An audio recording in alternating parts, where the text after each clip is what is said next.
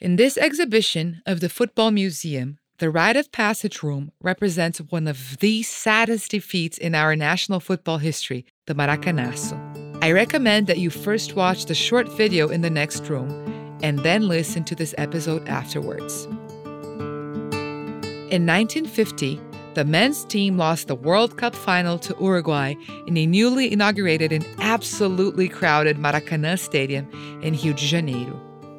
It was a day that left profound marks in passionate football fans' hearts and in Brazil as a whole.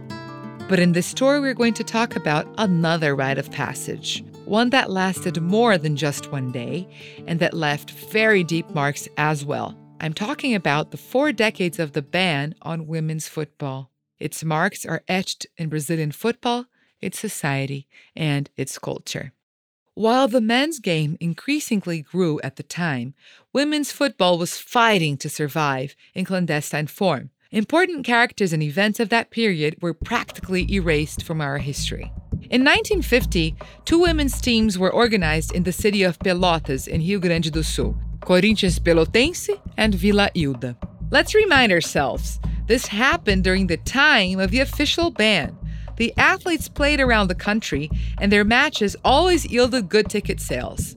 In 1951, a small town in the state of São Paulo called São João da Boa Vista promoted a game for the female students at a local school to raise money for their graduation. The match filled up the local stadium. Another team of teenage girls who challenged the ban and called attention to themselves was Araguari Athletic Club from Minas Gerais. They needed to raise funds for their local school and suggested that the Araguari team play the charity tournament to fulfill that purpose. The sequence of games ended up leading the team to Minas Gerais state capital Belo Horizonte to a match at the Independencia Stadium. Can you guess how big the crowd was on that day? 20,000 people.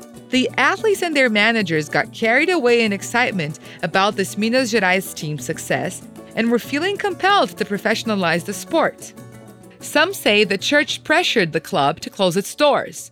Others say that it was the Brazilian Sports Confederation, or CBD, that put a stop to that funny business of women playing in crowded stadiums. In 1968, 30 girls got together to raise funds for a school in Vespasiano, also in the state of Minas Gerais. The day was exciting, you know, the expectation of the moment, waiting for the match to begin. Yolanda Maria, whom you just heard, was the one who had the idea to put the team together. The whole city was there to pay respect, and it was the talk of the town, you know, in the Vespasiano circles, at the town center, at family dinners. Parents didn't accept that stuff, but it turned out that the women went up to them and said that they were going to play, and they played. This is Buião. He was a striker for Atlético Mineiro and Corinthians teams, and was the brother of two of the best female players of Vespasiano. He ticked off the women's match against Oficina. The stadium was packed. There was press coverage and everything. But then it attracted the authorities, who showed up to close down the illegal activity.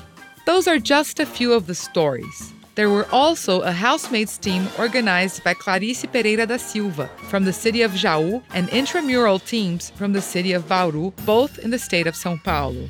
There was also the Anil and Aurora teams from the state of Maranhão the players of Decididas in Mesquita, Rio de Janeiro. Scores of women who defied the law by playing football. Throughout the time of the ban, Brazil was not represented by any official national women's team. Can you imagine how many stars could have represented our country in these 40 years? More about our late coming women's national team in the next room. Join me